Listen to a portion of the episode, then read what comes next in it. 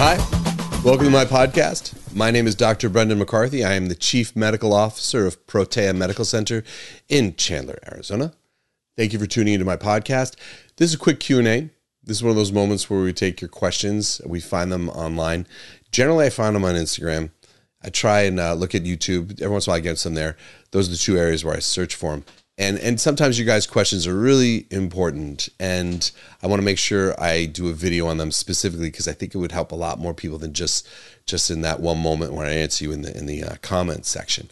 So uh, this one is another one um, regarding hormone replacement therapy with women and you know women not being prescribed and it goes, I've asked many times for testosterone or progesterone to go with the estradiol I'm prescribed.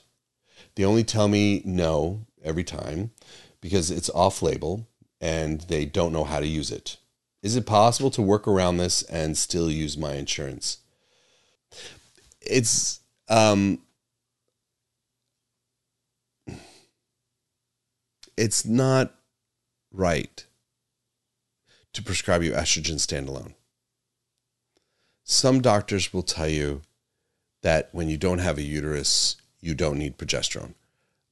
That's not good. That's not correct. And it's it's very disrespectful to you as a woman.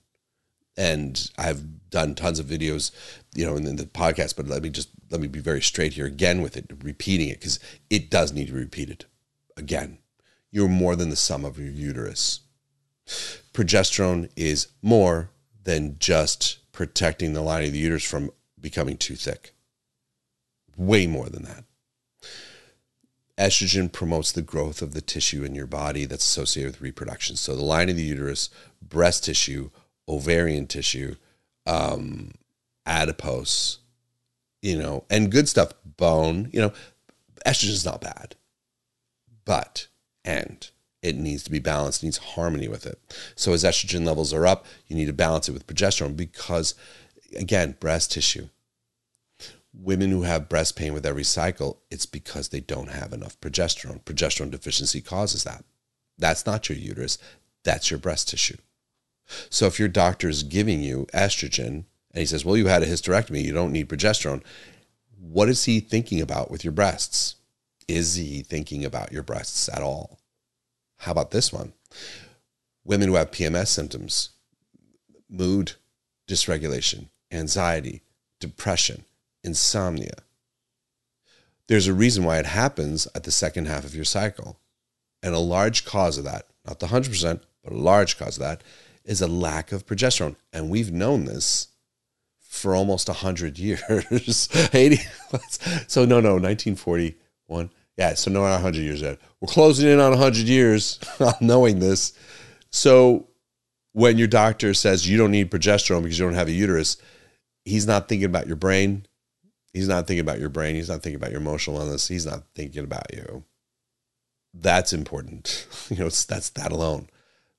We are not supposed to prescribe estrogen without progesterone. And true in the literature, it's always saying, well, it has to do more with uterine sparing. But let's be honest, like I said, you're more than the sum of just your uterus. It is not off label to prescribe progesterone with estrogen.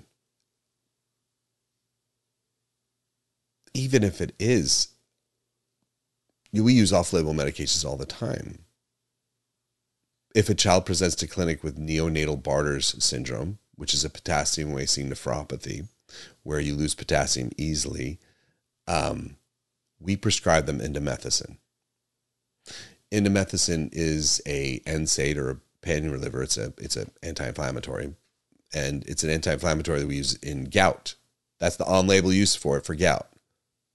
It is an off-label prescription to use it with children with a potassium potassium wasting nephropathy, which is what Bartter's syndrome is. It's off-label.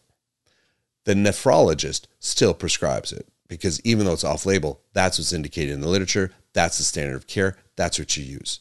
This whole off label thing is a cop out on the part of the physician. It's a cop out. It's just an epic fail on their part. Does insurance cover progesterone in those cases? It would if the doctor wrote the letter, more often than not. with that said, insurance is getting increasingly horrible. It just and it it's not going to get better anytime soon. Progesterone can be expensive. I know that. It depends on how you get it and where you get it. Um, my experience is women, when we prescribe it, they're looking anywhere when we do it compounded, um, 20 to $60 a month. It's no more than 100 a month, but 20 to 60 seems the range as I recall. Um, you need it. I actually prescribe that more than I prescribe estrogen in my career period. I just think about the benefit it has to your brain chemistry. So we use way more progesterone than I use estrogen in my practice. The second part of your question is regarding testosterone.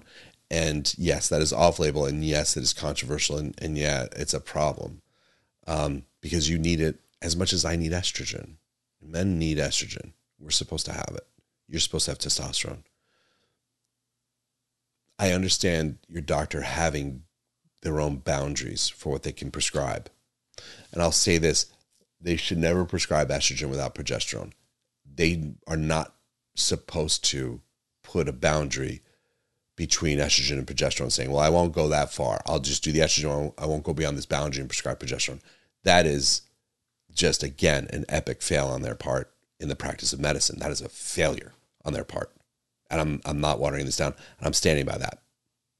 I know that sounds mean to say that, but it's true. Testosterone, I can respect and regard that, that they don't want to prescribe because they're not comfortable because they don't have experience with it. All right, that's good. Because you don't want them to cowboy up into your body and just do what they want to do, right? You want them to know what they're doing. If they give you too much, you're not a man. We need to do it right. If they give it to you the wrong way, like a topical, they're going to make you have more uh, um, um, dihydrotestosterone, you're going to have way more side effects. You want them running the labs to know what on earth they're doing with you because when done right, it's amazing, but it's so precise. You need good lab work, you need good care, and and you need a doctor who knows what they're doing with it. So I get that boundary that's valid. And and by the way, when it comes to this labbing and care, every six months. Once you're established, labs every six months and it's not a big lab. It's just estrogen, progesterone, testosterone. Uh, you want to run their their CBC in there, make sure the red blood cells are within normal. You know, this is some basic stuff you're doing in there. It's not too bad. And every six months, they should be running that lab and looking at it for you. If you've been doing it for a few years, your doctor can move it down to once every year. Sometimes they'll do that. But again, we prefer getting it every six months. I guess my final statement here would be one, don't take estrogen without progesterone. I just please, please, please, I'm just imploring you, do not do that. Please do not do that. My second thing would be to try and find a physician that will do both for you. And it's better to have your doctor do all of them, one doctor doing all of those hormones. I hope that helps. Your comments mean a lot to me, and it gives me an opportunity to, to be more helpful and to have better communication with you and to give you a better understanding of what's happening in times when I know that there's not a lot of good resources out there. So please, if you want, make a comment. You know, please know that I will look, I will do my best to keep up with them. And, and I will make sure that when they're big ones that are important, such as this one, we will make it a point to do a specific video on them. Thanks again for tuning in. I'll see you soon.